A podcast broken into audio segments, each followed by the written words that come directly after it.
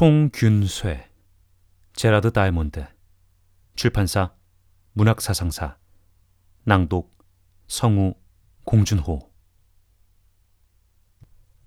프롤로그 현대 세계의 불평등에 대한 의문을 푼다. 민족마다 역사가 다르게 진행된 것은 각 민족의 생물학적 차이 때문이 아니라 환경적 차이 때문이다. 지리 환경은 분명히 역사에 영향을 미친다.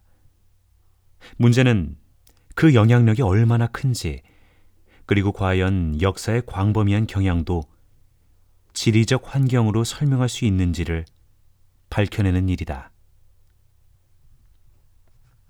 왜 우리 흑인들은 백인들처럼 그런 화물을 만들지 못한 겁니까?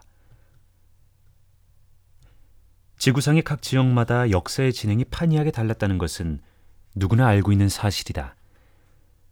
최종 빙하기가 끝나고 만 3천년이라는 기간 동안 세계의 한편에서는 문자와 철기를 가진 산업 사회가 발달했고 다른 곳에서는 문맹 상태의 농경 사회가 발달했으며 또 다른 지역에서는 석기를 가진 수렵 채진민 사회가 발전했다.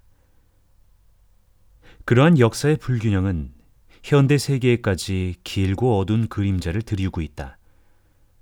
문자와 철기를 가진 사회들은 그런 편리하고 강한 힘을 발휘하는 이기를 갖지 못한 다른 사회들을 정복하거나 멸망시켰기 때문이다. 그러한 격차는 세계 역사를 이해하는데 가장 기본적인 사실인데도 그 원인은 여전히 불투명하며 논쟁의 대상으로 남아있다.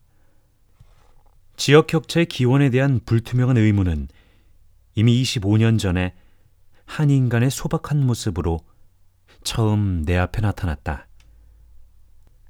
1972년 7월에 내가 열대의 섬 뉴기니의 해변을 거닐고 있었을 때의 일이다. 생태학자인 나는 지금도 그곳에서 조류의 진화에 대해 연구하고 있다.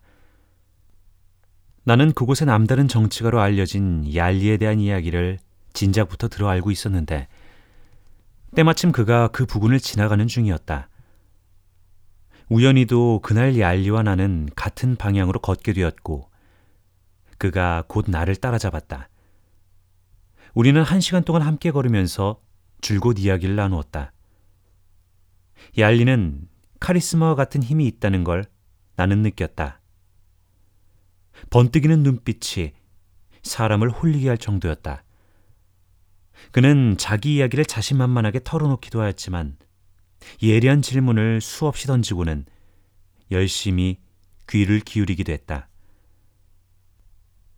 우리의 대화는 모든 유기인들의 마음을 사로잡고 있던 주제였던 급격한 정치적 변화에서부터 시작되었다.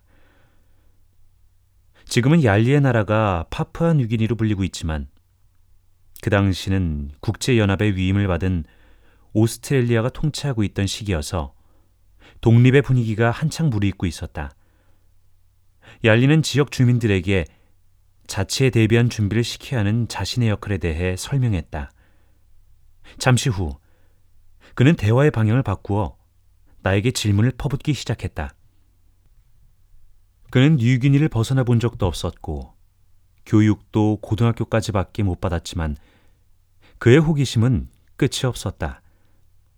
첫째로 그는 뉴기니의 새들에 관한 나의 연구에 대하여 그 연구로 받은 돈의 액수까지 알고 싶어 했다.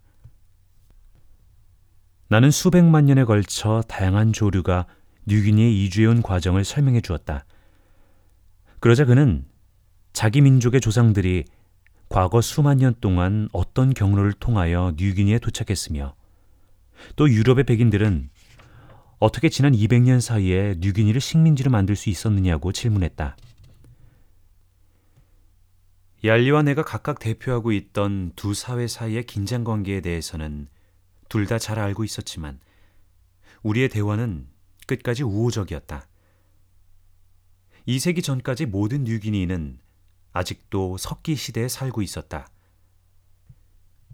다시 말해서 유럽에서는 이미 수천 년 전 금속기에 자리를 내어준 석기를 그들은 여전히 사용하고 있었으며 마을에는 중앙 집권적 정치 체제조차 갖추어져 있지 않았다.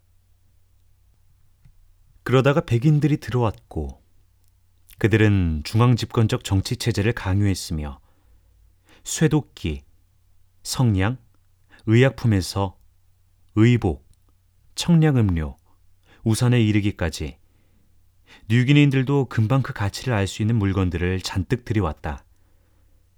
뉴기니에서는 그러한 물건들을 통틀어 화물이라고 부른다. 대부분의 백인 이주민은 원시적이란 이유로 뉴기니인들을 노골적으로 경멸했다. 그들은 1972년에도 여전히 백인 나으리로 지칭되고 있었으며 그들 중에서 가장 무능한 백인이라도 뉴기니인들보다는 훨씬 더 높은 생활 수준을 누릴 수 있었다. 심지어는 얄리 같은 카리스마적 정치가보다도 잘 살았다. 그러나 얄리는 그날 나에게 했던 것처럼 이미 많은 백인들에게 질문을 퍼부었고 나 역시 수많은 뉴기니인들에게 질문한 경험이 있었다. 우리는 둘 다 뉴기니인들이 적어도 유럽인들에게 지지 않을 만큼 똑똑하다는 것을 알고 있었다. 아무튼 그 순간 얄리는 아마도 그런 것들을 생각하고 있었을 것이다. 그는 다시금 그 번뜩이는 눈빛으로 나를 찌를 듯이 바라보면서 이렇게 물었다.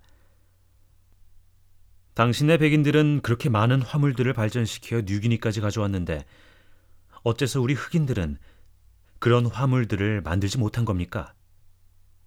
간단한 질문이지만 그것은 얄리가 경험한 삶의 핵심을 꿰뚫고 있었다. 그렇다. 평균적인 뉴기니인의 생활 양식과 평균적인 유럽인이나 미국인의 생활 양식 사이에는 아직도 엄청난 차이가 있다. 그와 같은 생활 양식의 격차는 세계의 다른 여러 민족들 사이에서도 존재한다. 그렇게 커다란 불균형이 생긴 데에는 틀림없이 얼핏 생각하면 자명해 보일지도 모르는 몇 가지 설득력 있는 원인들이 있을 것이다. 그러나 겉으로는 간단해 보여도 이 알리의 질문에 대답하기란 결코 쉬운 일이 아니다. 역사학자들도 그 문제 해답에 대해서는 여전히 의견의 일치를 보지 못하고 있으며 이제는 아예 그런 질문을 던지지도 않는 경우가 대부분이다. 얄리와 그런 대화를 나눈 이후로 나는 인류의 진화, 역사, 언어 등의 다른 여러 측면들에 대해 연구하고 지필해 왔다. 그리고 25년이 지난 지금 이 책을 통해 비로소 얄리의 질문에 대답해 보려고 한다.